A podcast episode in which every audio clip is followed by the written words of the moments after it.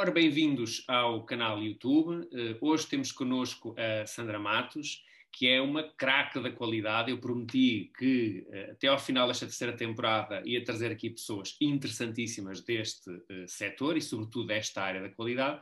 Mas, enfim, as nossas entrevistas também nunca são apenas uh, uma entrevista a um craque da qualidade, é isso, e mais do que isso, é às pessoas que estão por trás destas, destas funções. Uh, Bem-vinda, Sandra, obrigada por ter aceito este, este convite. Um, o que é que estás a fazer atualmente? Obrigada pelo convite, Manuel. Obrigado. O que eu estou a fazer atualmente? Uh, sou responsável das operações da CIBS Processos, uma oh. unidade da, da CIBS, tipicamente toda a gente conhece, por causa dos multibancos e do, e do, e do MBWay. Uh, no entanto, é uma área de BPO, que presta serviços, sobretudo na área da banca, uh, de aberturas de conta, penhoras, aplicação de herdeiros e também contact center. E o que é, só porque, assumindo que muita da nossa plateia não terá tantos conhecimentos desta área, o que é o BPO? Eh, Business Process Outsourcing, e no fundo são áreas de processuais que nós fazemos o outsourcing, neste caso, para a banca. Ok. E, portanto, isso, tudo isso que tu falaste, uh, genericamente, é o trabalho da CIBS Processos ou há outras áreas dentro da CIBS Processos também? Não, é a área de CIBS Processos. Normalmente nós entregamos tecnologia uh, que transforma, de alguma forma, o processo de, sobretudo, back-office e depois complementamos com a entrega de, de recursos humanos que fazem validação ou que confirmam se ficou tudo um, certo da primeira vez, portanto, é mais um controle de qualidade, ou então tarefas manuais que, um, neste caso, os programas não conseguem fazer da melhor forma, porque nem sempre a máquina é melhor que, que a pessoa, e há sempre ali um olho e umas mãos para, para ajudar naquilo que é preciso. Então, no fundo, aquilo que me estás a dizer é que nem tudo o que se faz neste setor é propriamente atender telefones. Não, nem, nem sempre, nem sempre. também, nós também temos uh, processos que incluem uma videochamada com clientes. Portanto, depende muito como o processo está montado. Portanto, pode haver processos que não têm nenhuma interação com o cliente ou têm uma interação apenas uh, escrita, com mensagens de falta algum documento ou, ou falta algum, algum tipo de documentação, é necessário validar alguma documentação, como também há processos que incluem uma chamada telefónica ou até uma videochamada porque no caso, por exemplo, das aberturas de conta, uh, há uma série de validações que são necessárias ser uh, realizadas e, portanto, muitas das vezes esse processo de controle tem que exigir é? esta, esta interação com o cliente. No fundo, uma empresa, vossa cliente, contrata a CIVs Processos para ter a certeza que todo o processo, do início ao fim, fica tratado, é isso? Exatamente, sim. Então, quando nós estamos a falar de processos bancários, é, mais, é mais dessa forma, não é? porque começa com o envio da documentação de um cliente e vai terminar, por exemplo, numa abertura de conta. E, portanto, aí é necessário garantir que ao longo desse processo um, fica tudo correto, não é? Que os documentos são corretamente um, recolhidos, uh, que estão válidos, que há uma série de, de processos que têm que, se, têm que se ajustar. Cada cliente é um cliente e, portanto, cada banco também tem alguma especificidade e que temos de ter isso em atenção.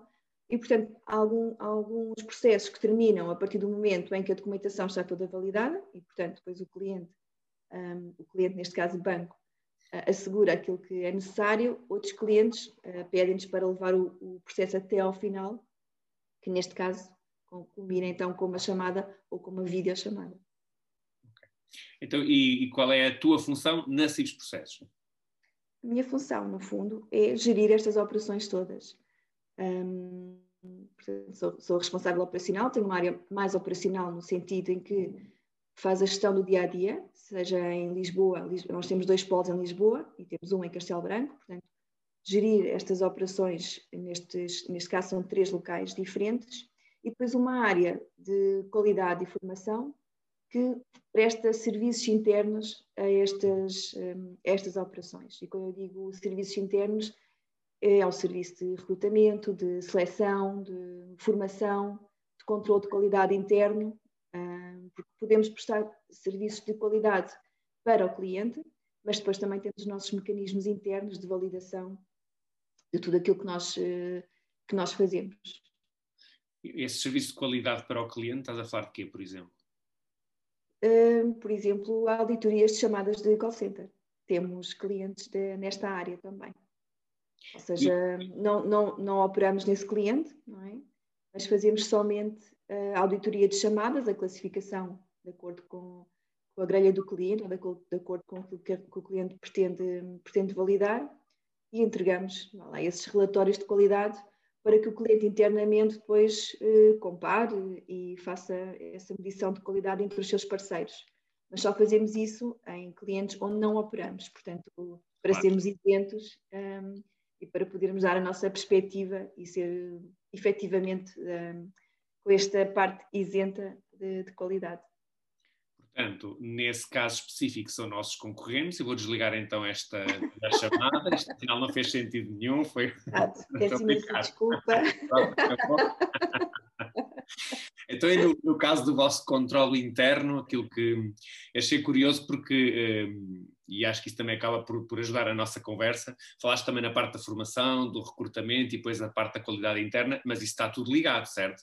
Tudo, tudo. Por isso é que está dentro do mesmo chapéu, ou seja, não não é possível eh, segmentarmos. Um, é? uhum. anteriormente, na, na, ao longo, na, minha, na minha vida profissional, numa das empresas onde trabalhei, por acaso foi curioso que eu integrei uma área de qualidade, na altura que não existia, foi, uma, foi um desafio de organizar os processos, de organizar a forma de controle de qualidade, portanto foi um, o meu primeiro desafio nessa empresa. E passado alguns anos o que me disseram foi, bom, agora vais ter que ir para a formação porque é o, é o caminho natural, não dá para nós uh, separarmos aquilo que é a qualidade e depois o que é que tu fazes no fundo com a qualidade, ou o que é que tu fazes com a informação recolhida. Uh, e portanto acaba por ser um ciclo, nós não, não conseguimos uh, dissociar, nem mesmo o recrutamento e a seleção. Um, poderíamos pensar que o recrutamento e seleção poderia estar inserido nas operações, não é? Porque no fundo são as coordenações operacionais que vão vão, vão estar com esses operadores e que, no fundo, poderiam ser as pessoas mais indicadas para conhecer. No entanto, existe uma série de processos internos e de avaliação e de acompanhamento e de jornada de, vou chamar operador, porque no fundo é a primeira, é a primeira, é a primeira etapa, que nós não conseguimos dissociar. E, portanto, esta área de qualidade e de formação acompanha o candidato eh, logo nas suas primeiras interações e depois acompanham também quando ele é integrado operacionalmente, quando recebe o seu feedback de, de qualidade, quando planeia as formações, porque há um padrão de, de, qualidade que necessita de ser melhorado e, portanto, acabei por isolar, eu acho que é assim na maior parte das empresas, precisamente por isso, para também ser, uh, no fundo, o provedor da qualidade, seja junto de, do operador, seja junto da coordenação, acaba sempre ser ali um papel muito importante e tem que estar afastado é? para, para conseguir ver a qualidade com a perspectiva que ela exige e que não seja tão mergulhada na, na, na pressão do dia a dia, naquilo que é a performance do dia a dia. Quando fiz um, auditoria para, o, para os selos da APCC, acontecia por vezes uh, esta, um, eh, separação. E muitas vezes havia a área da formação, que no fundo não me dizia claramente, obviamente porque perante um auditor não vão assumir isso, naturalmente, é uma entidade externa tem que passar uma imagem completamente positiva e que tudo funciona bem, é normal, eu faria o mesmo no caso deles, mas às vezes percebia-se um bocadinho esta. Um, eu perguntava diretamente à equipa de formação, então, mas se a coisa depois correr mal na integração, de quem é a responsabilidade? Não diziam, mas davam a entender, pois, pois é preciso que os supervisores estejam em cima das pessoas que lá estão. Então, e, e no recrutamento, vocês recebem sempre as pessoas certas no, depois do recrutamento. Claro que esta pergunta é uma armadilha porque ninguém claro. recebe as pessoas certas, não é? É sempre um desafio. Mas às vezes existia um bocadinho esta questão, recrutamento de um lado, formação do outro, supervisão do outro. Uh, há, obviamente, há muitas empresas que têm boas práticas a este nível, mas é bastante frequente haver uma separação clara e às vezes para a pessoa perceber ao fim de seis meses, se a pessoa está a trabalhar como deve ser, depois já não é muito fácil perceber onde é que esteve uh, a falha, entre aspas, se é que se pode dizer assim. Mas tu falaste num ponto muito importante, que é mesmo aqui a questão da supervisão. Será que a supervisão depois está preparada para, e neste caso o plano de formação dos próprios supervisores também está nesta área da qualidade, okay. de qualidade de formação. Precisamente por isso, porque estes padrões de dificuldades, vamos chamar assim, ou de oportunidades de melhoria, podem ser operacionais, podem ser dificuldades daquele próprio operador, podem ser dificuldades daquela turma de formação onde o operador esteve inserido. mas também podem ser desafios que os supervisores não estão habilitados a lidar, porque são situações novas, ou porque não, não tiveram uma estrutura ou um, um background que, que, permita. E, portanto, o plano de formação de supervisores também tem que estar a par e passo neste padrão de oportunidades de melhoria, porque não é sempre do, do operador, não é? Um, há, há, competências, um, há, no, há, novos desafios, ainda agora com a pandemia, não é? Que todos nós um, soubemos o que é, em primeira mão, não é? O que é que são novos desafios, o que é que são novas realidades, o que é que nós afinal até pensávamos estávamos a fazer tão bem e depois vem um contexto completamente diferente e diz, bem, afinal não está assim tão bem, afinal há muitas coisas que têm que ser mudadas. E, portanto, este plano de formação dos supervisores também está debaixo deste chapéu, porque efetivamente, quando nós olhamos para a qualidade, eh, nós não sabemos onde é que nós podemos melhorar, não é? Pode ser eh, na operação, pode ser na tarefa, pode ser no operador, pode ser no supervisor, ou até, quem sabe, na, na coordenação ou no estilo de liderança, um, na forma como passamos a informação. Portanto, há inúmeras um, oportunidades de melhoria em várias áreas e é por isso que, neste caso, uh, está debaixo do mesmo, do mesmo chapéu. Claro, depois tem que haver um espírito de equipa, tem que haver um alinhamento constante, um, eu não vou dizer que estão sempre de acordo, não é? porque quem, trabalha em operações sabe perfeitamente que, que, isso não, nem sempre é possível. Mas, no fundo, cada um desempenha o seu papel, não é? E isso é bom. Esse, às vezes, essas eh, tensões ou estes desacordos são bons para, para, de um lado, as operações também perceberem a importância da qualidade, não é? Porque no dia a dia já estão mais, estão mais no espírito de fazer acontecer, de entregar a tempo e horas e a qualidade também uh, refreia um pouco esta pressa, não é? De atenção, há bases que têm que ser passadas. Agora uh, não dá jeito, mas vocês vão ver que daqui a um mês, ainda bem que parámos para fazer isto. E portanto, no fundo, é ali um jogo de forças, é uma dança, não é? Que às vezes vai mais para a esquerda, às vezes vai mais para a direita, mas que é muito importante. E porque também já, já passei por várias uh, formas de organização e uma pessoa vai sempre aprendendo, não é? Vai sempre ajustando. Achas que faz sentido, por exemplo, envolver. Eu, eu, eu, recomendo isso no meu, no meu magnífico livro, que está ali atrás discretamente. Eu consigo ver, eu consigo ver. assim, uma coisa, uma pessoa eliminar, não é? Mas não fosse uma pessoa não reparar, eu, eu repito outra vez. Uh, não, mas eu, eu, defendo um bocado isso. Às vezes, não sei se não sou um bocadinho uh, excessivamente otimista em relação a isso, porque tenho uma visão um bocadinho anglo-saxónica e que nem sempre é completamente adaptável à realidade portuguesa, não é? Eu defendo em algumas situações que, uh, por exemplo, um assistente sénior pode ajudar no processo de recrutamento, ou o supervisor, sem dúvida. E na formação, então, sem dúvida nenhuma. Também concordas com isso? Achas que estou a exagerar um bocadinho na, na benevolência? Não, não, concordo, concordo, concordo plenamente. Um, pode ajudar um, e ele próprio também pode aprender muito, não é? Porque até não só no, na sua perspectiva de evolução, é? Um sénior, a partir do momento em que está a ajudar outro, outro operador ou ajuda no recrutamento, começa a abrir o horizonte e começa a perceber a dificuldade que é gerir uma operação é? e aquilo que tem que estar atento um, no recrutamento, no acompanhamento, na formação, que as pessoas, por exemplo, são diferentes, que há operadores que aprendem mais facilmente de uma forma, há outros que aprendem de outra forma e que muitas das vezes não tem a ver com a qualidade do, do formador ou com a qualidade dos conteúdos. Portanto, é sempre aqui uma adaptação um, ao estilo de aprendizagem, ao, ao, conteúdo que nós estamos a passar e, portanto, sou muito a favor da, da integração de todas as funções na, nestes processos, e pode ser de qualidade, como também pode ser Sim. de recrutamento de, e de formação, até porque há muita perspectiva uh, diferente. E o próprio, uh, quando nós trazemos estes elementos que tipicamente não participam nos processos, ac acabamos sempre por aprender, porque há um pormenor que escapou, porque há uma coisa que estamos a fazer assim há demasiado tempo que é confortável e alguém questiona, Uh, e, portanto, temos sempre, temos sempre a aprender. Eu sou um, muito apologista. Uma das coisas que, que também gosto de desafiar as pessoas a participar, e os operadores inclusive, é nos uh, concursos ou nos benchmarkings de melhor operador ou melhor supervisor, aquilo que, aquilo que são lá, um, as oportunidades que existem para eles se compararem com, com as melhores práticas, compararem com, com os KPIs que são aquilo que medem a sua performance, será que são corretos, será que não são, será que eu estou a tomar atenção, até para perceber como é que o mercado compara as funções, não é? Muitas das vezes, não sei se já aconteceu contigo, um, vem desabafar e dizer, ah, eu gostava de uma oportunidade, eu não entendo, eu sou, tenho tão boa performance, eu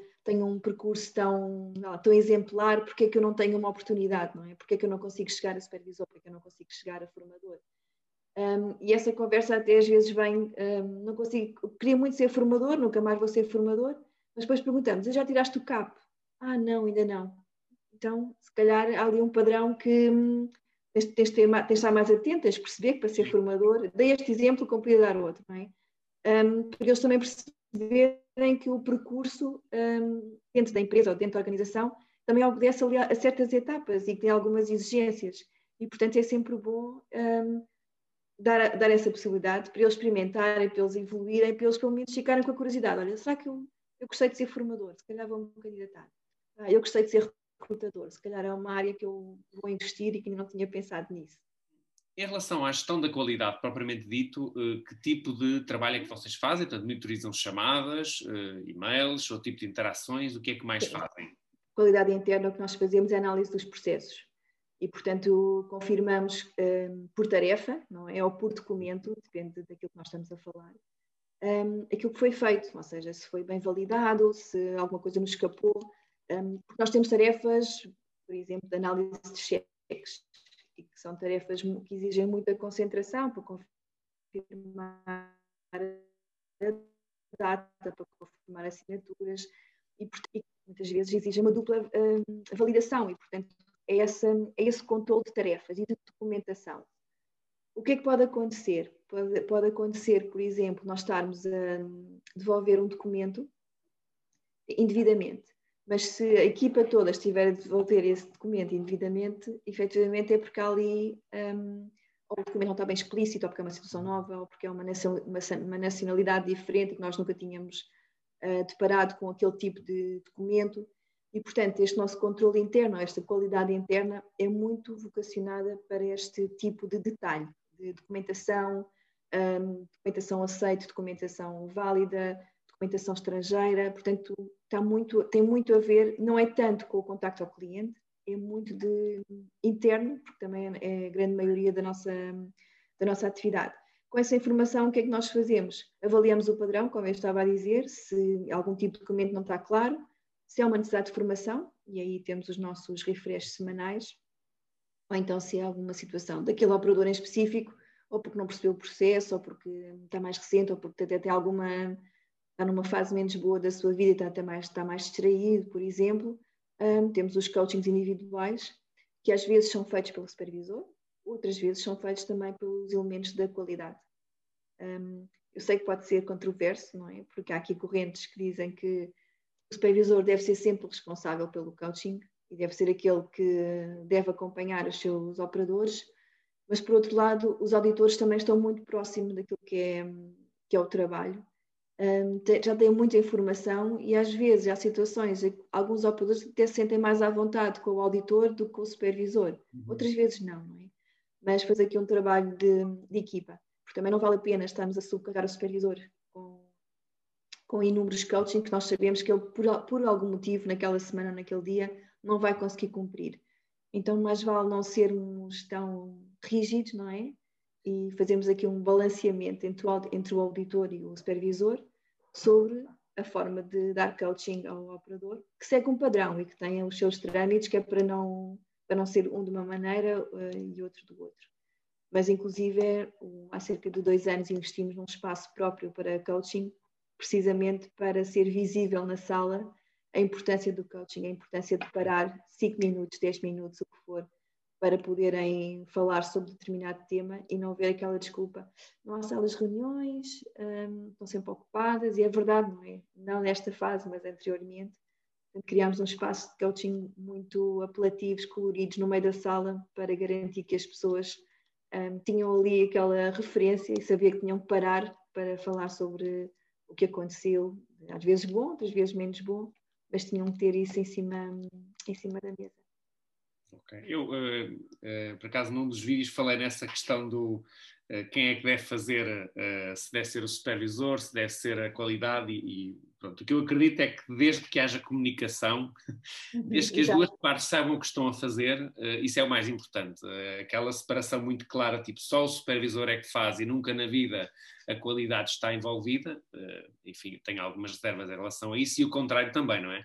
Portanto, eu acho que tudo quanto seja comunicação à partida é bem-vindo. Pode é estar, tal igual como estás a dizer, se realmente aquela pessoa tem um jeito particular em transmitir e a coisa funciona e a qualidade faz isso, desde que o supervisor não fique completamente à margem, porque é que não há de ser qualidade a fazer esse papel? É? Desde que funcione.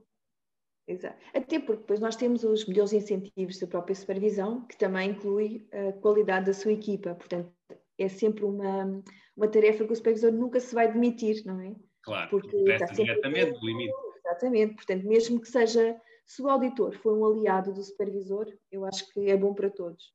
Um, claro que se não, se não, se houver aquela questão de, que às vezes há internamente, um, de haver algum distanciamento ou do supervisor estar mais do lado do operador e contra o auditor, e então o operador fica no, no meio daquilo quem é que desta vez vai ter razão, não é? Será que é o meu supervisor ou será que é o auditor? Portanto, esse tipo de, de tensão nunca pode existir, porque senão esta parceria também não vai funcionar. Garantindo que isso não existe, um, eu acho que não tem problema nenhum em ser o auditor ou ser o supervisor, desde que ambos estejam alinhados naquilo que é para passar, na forma pedagógica de passar, acho que não tem, não tem nenhuma questão um dos vídeos que eu também fiz e que teve assim mais uh, dos da qualidade, não é um tema muito sexy, apesar de eu teimar no tema da qualidade, não é aquele que normalmente tem mais, eh, se eu falar de vendas, tem 10 vezes as partilhas do, da, nós da qualidade somos uns chatos, não é? Portanto, às vezes Uh, temos um trabalhinho a fazer a esse nível. E um dos que foi mais uh, comentado foi exatamente aquele em que eu disse que o auditor não deve ser o chato, mal disposto, que está contra todos, mas sim deve ser uma pessoa que interage, ajuda, que é amigo, que é um parceiro, não é? Isso acontece muito ainda, menos que é ainda há muito auditor que é aquele que aponta os erros. Isto correu mal, tu estiveste péssimo. E depois, se a seguir eu estou ali para ajudar, não é propriamente o meu principal objetivo. O principal objetivo é dizer, eu tive sete não conformidades, ah, caramba, sete não conformidades é excelente, porque prova a necessidade do meu, do meu trabalho. E às vezes muito menos a parte de, eu estou aqui para ajudar, olha, se fizeres isto desta maneira, consegues ter um resultado melhor.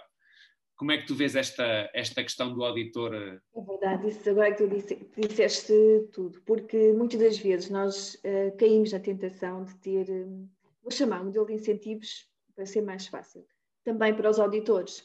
E, portanto, depois às vezes nós próprios, com as nossas metodologias e com aquilo que nós definimos internamente, também transformamos os nossos auditores uh, em algo que não é uh, o advogado do, da qualidade, não é? É só mais um, desculpa, é só mais um elemento que está ali a produzir indicadores, a produzir, e portanto ele, como estavas a dizer, quantas mais não conformados eu passar, mais eh, justifico, ou quanto, quanto mais coisas eu descobrir, uh, melhor para mim, mas uh, nem quero saber uh, do impacto que isso poderá ter. E, portanto, é preciso ter muito cuidado neste equilíbrio, que não é fácil, não é? Por um lado, claro que os auditores têm que perceber a importância de do padrão ou da consistência com que avaliam, seja tarefas, seja chamadas, mas também não se esquecer qual é que é o seu principal uh, objetivo, é? Que é efetivamente identificar oportunidades de melhoria. E é para melhorar, e, portanto, no mundo ideal, nós não iríamos precisar de auditores porque estava tudo a correr às mil maravilhas, não é? é como, como às vezes dizem, não é? O melhor serviço de, uh, o melhor serviço de apoio ao cliente é aquele que não existe, é aquele que Exatamente. se correr bem, não precisamos de serviço ao cliente. E, portanto, partindo do pressuposto que nós temos a necessidade de ter auditores, porque precisamos sempre, mesmo quando tudo corre bem, há sempre algo que pode ser melhorado, e não é porque está mal, é porque pode ser melhorado. Um, se nós não perdemos isso em vista, sobretudo os auditores, um, eu acho que é um, é um bom caminho.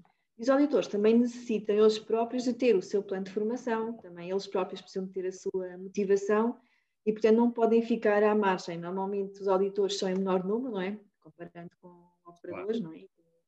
Até com supervisores, não tanto, mas sim, e ficam ali um bocadinho de parte. Um, e nós também temos que olhar para ele como pessoas que, pela sua tarefa, que também é difícil, não é? Estão sempre a apontar os erros, São aquelas pessoas que às vezes não têm amigos porque ninguém fala com ele na, na equipa onde está a auditar, ou porque é assim que os outros o veem. Portanto, de formação. E é isso que nós não podemos também esquecer. Ok. Nós temos aqui uns pequenos cortes, mas eu percebi a mensagem que era dar também formação e enquadrar as equipas de qualidade nesta, nesta área da formação. Ok. E tem toda a lógica. E é, estas entrevistas, a lógica é não serem apenas e só sobre temas de serviço ao cliente, vendas, contact center, o que for, uh, e é falar também um bocadinho das pessoas e como é que estas pessoas estão nesta tarefa e aquilo que está fora uh, do seu trabalho, não é? Um, o que, é que, o que é que fazes fora deste mundo, não é? Uh, de, dos contact centers e que no fundo também te ajuda uh, neste trabalho que estás a fazer? Então, um, eu já tive, um, eu comecei esta, esta atividade dos contact centers com 20 anos. Já tenho 20, 25 anos de experiência nesta, nesta área.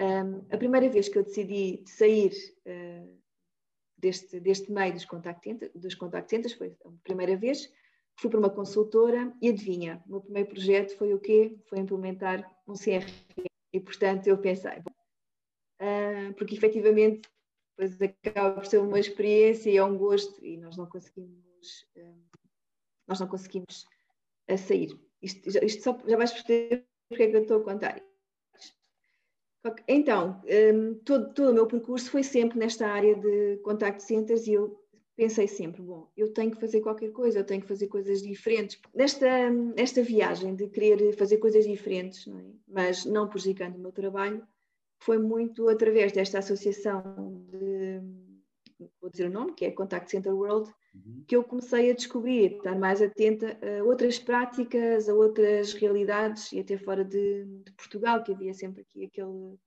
aquele, aquele desejo, não é, de conhecer novas realidades. A primeira vez, claro, que concorremos, nem sequer ficámos no top 3 e foi muito difícil para mim lidar com isso, porque eu achava que tínhamos ali uma estrutura, um modelo, naquele caso até foi uh, modelo de incentivos. Um, achava que estava tudo tão bem, não é? Funcionava tão bem, não percebia porque é que nem fiquei no top 3. E depois pedi para, para ir assistir a uma conferência sem concorrer, só para perceber o que é que tinha falhado. E efetivamente percebi onde é que tinha falhado, que não era que o modelo não fosse robusto, a nossa forma de comunicar é que era super cinzenta um, e que tinha que haver ali alguma alma, que tinha que haver ali alguma veia também comercial, que eu estava tão longe, tão longe, porque nós no serviço de apoio ao cliente, sem telemarketing, é? porque quando nós temos áreas de telemarketing, essa veia acaba por ser eh, trabalhada. Mas quando nós trabalhamos muito na qualidade e na formação e naquilo que é o correto e o, e o certinho, portanto, às vezes acabamos por perder aquele brilho da comunicação. Então percebi que efetivamente tinha que melhorar esse, esse aspecto e no ano seguinte ganhámos quatro medalhas de ouro, que foi um, um volte-face até interno, porque internamente o serviço apoio ao cliente às vezes é visto ali como o fim da linha, não é? Quando as coisas não correm bem, o cliente liga, ou também quando não corre bem do nosso lado, também uh, somos chamados a atenção e acabou por se acabei por assistir ali uma transformação também de envolvimento até operacional, envolvimento de, de, ideias, de vontade de inovar e vontade de até ir a jogo com outras áreas e com outras um, com outros serviços. E acabou por ser ali quase como que uma análise anual, ou seja, em vez de fazermos a retrospectiva do que é que passou no ano anterior, nesta perspectiva de avaliação de desempenho, passámos a fazer com a perspectiva do que é que fazemos bem, o que é que conseguimos comunicar, um, o que é que nós conseguimos melhorar face ao ano passado, que outro prémio é que nós podemos concorrer. E isso acabou por trazer ali uma, um entusiasmo tão grande, tão grande, que eu acabei por ser convidada para pertencer a essa organização. Uh, numa altura da minha vida em que eu decidi não trabalhar mais em contact centers uh, e deixei esta área e não tinha nenhum emprego, portanto foi mesmo o limite, hum. foi dizer, bom, não quero mais. Uh, já tinha tirado, entretanto, um, uma pós-graduação em Economia Social e Solidária, porque eu sempre quis trabalhar no, no setor sem fins lucrativos e sempre quis fazer coisas boas com pessoas boas, sem saber muito bem o que é que isto era, não é? O que é que são coisas boas, o que é que são pessoas boas. Mas pronto, foi o meu mote quando eu me inscrevi na, na pós-graduação à noite para para poder fazer este meu caminho, que nem sabia como é que eu ia fazer, eu só sabia que, que eu queria fazer. Um, esta associação acabou por ser um, super útil para mim, porque numa fase da minha vida, como eu estava a dizer, que saí desta área porque já estava cansada e não queria mesmo mais trabalhar nas áreas do contact center, essa, essa associação convidou-me para fazer um ano de conferências e foi uma altura espetacular, porque uma pessoa que sai da, da sua empresa não tem uh, outro emprego e, e, aproveitava para pensar, ok, o que é que eu vou fazer diferente? Então passei ali um ano onde viajei imenso, uh, desde Singapura, Viena, Londres, Flórida, fiz as conferências todas um, ehm, desse ano e foi espetacular. E muitas pessoas me diziam assim, como é que tu, como é que tu conseguiste isso? Como é que tu não tens trabalho e, e de repente tens o apoio e o patrocínio para viajar pelo mundo inteiro. A verdade é que esta minha jornada começou há muitos anos atrás. E foi por isso que eu fiz esta história, não é?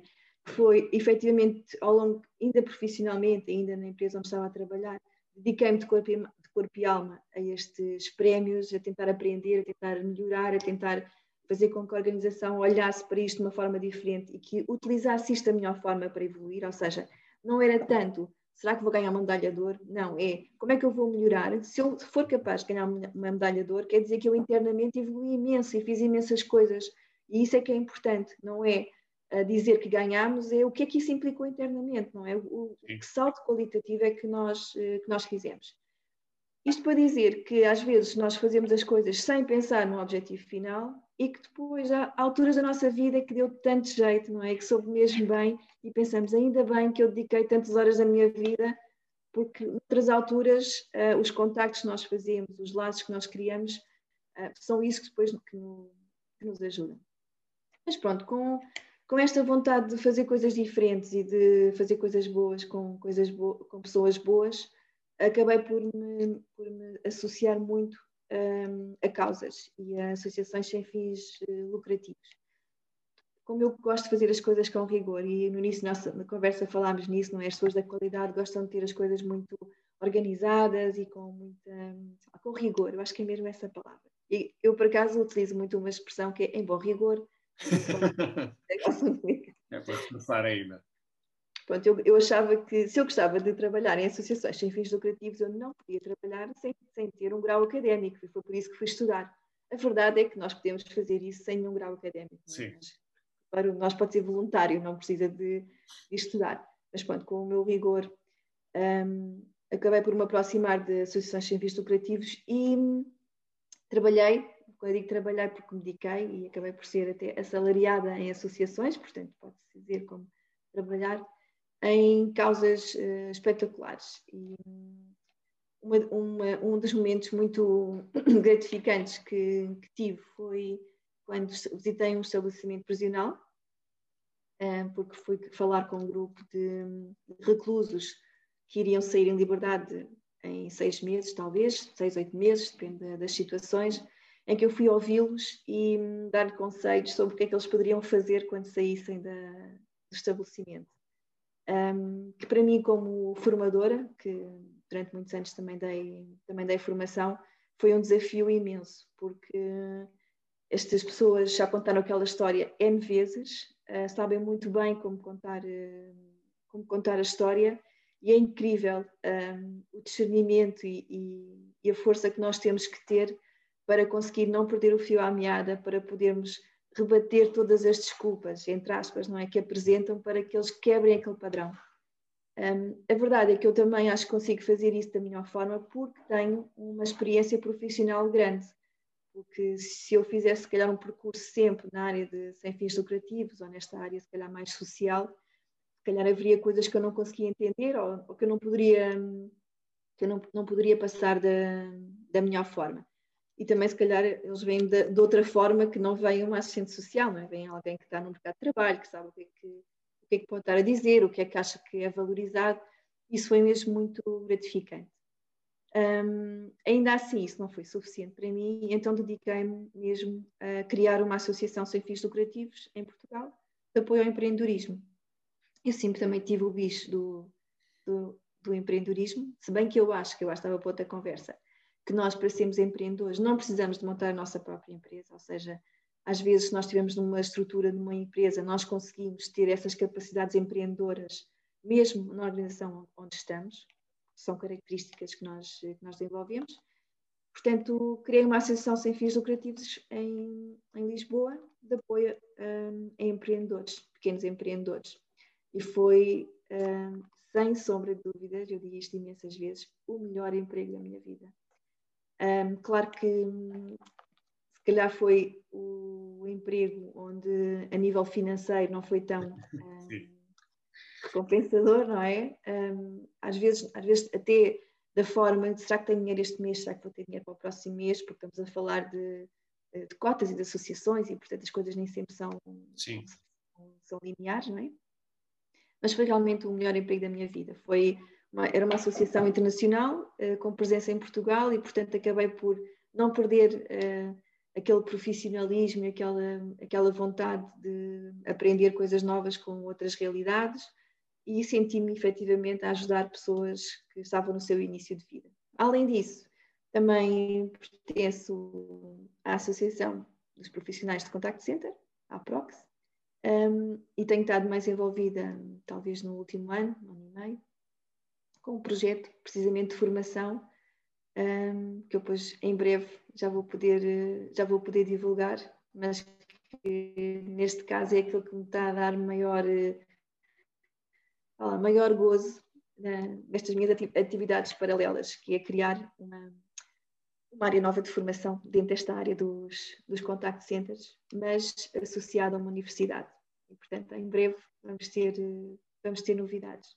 Há cerca de três anos fiz um balanço da minha vida, porque tenho 45 anos, não é? Tenho três filhos, dois cães, um gato, uh, e portanto fiz um balanço da minha vida e pensei, já tinha, tinha mais de 20 anos de experiência e que ainda falta outros 20 anos. E eu não queria trabalhar os próximos 20 anos como trabalhei os últimos 20. Não queria, não que os últimos 20 não tenham sido espetaculares, não tenham tido coisas uh, muito boas e celebrações uh, maravilhosas, é mesmo pelo estilo de vida, pelo ritmo de, de trabalho, pelo tipo de tarefas que nós, eh, que nós desempenhamos. Então fiz um balanço e decidi que queria mudar de profissão. E com isto, um, inscrevi-me novamente na universidade e estou a tirar um curso de Psicologia Clínica. E o que eu espero é que dentro de, vou dizer 10 anos, não que eu vá demorar tanto tempo a tirar o curso, nada disso, não é? Porque eu tenho, tenho, tenho, tenho mantido o ritmo, mas eu daqui a 10 anos gostava de trabalhar eh, noutra área. O que eu acho é que eu nunca vou deixar de trabalhar em contact centers e quem sabe, se calhar eu vou ser psicóloga clínica e vou ter, se calhar, um gabinete de apoio mesmo para profissionais de contact center, nunca se sabe. Mas eh, decidi uh, repensar a minha, a minha vida profissional estes, nos últimos anos de, de vida profissional. É? Eu, uh, esta, essa última parte disseste, acho o máximo, porque eu achei que não ias dizer, mas estava lá no pensamento.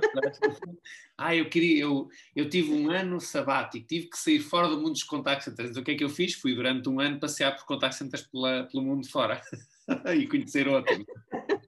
É que eu já não falta dizer, não é? Repara, mesmo quando eu saí para, para trabalhar nesta associação sem fins lucrativos, eu saí já com a perspectiva que não iria voltar. Ou seja, já estava, já estava noutro caminho e, efetivamente eu continuo na direção da associação, ou seja, eu não, eu não, eu não descontinuei a minha, a minha prestação a verdade é que surgiu este, esta oportunidade na, na Cibos Processos e, portanto, eu pensei, lá está outra vez a minha vida a dizer, bom, tu achas que há um caminho, mas há aqui um atalho. Acho piada do que tu estás a dizer, porque eu tive ali um momento eureka. Uma vez fiz uma, um processo de entrevista para, para o estágio na, na minha empresa e na altura eh, estava com uma, uma, associação que eh, ajuda a empregar pessoas com deficiência uhum. Uh, e eu precisava de um, de um, estagiário, uma pessoa para me ajudar uh, na gestão da, da, empresa, no dia a dia, nas pequenas coisas que me dão uma trabalheira e que uhum. me tiram o foco de outras coisas mais importantes. E fiz uma série de, de entrevistas, ajudado pela, pela essa associação.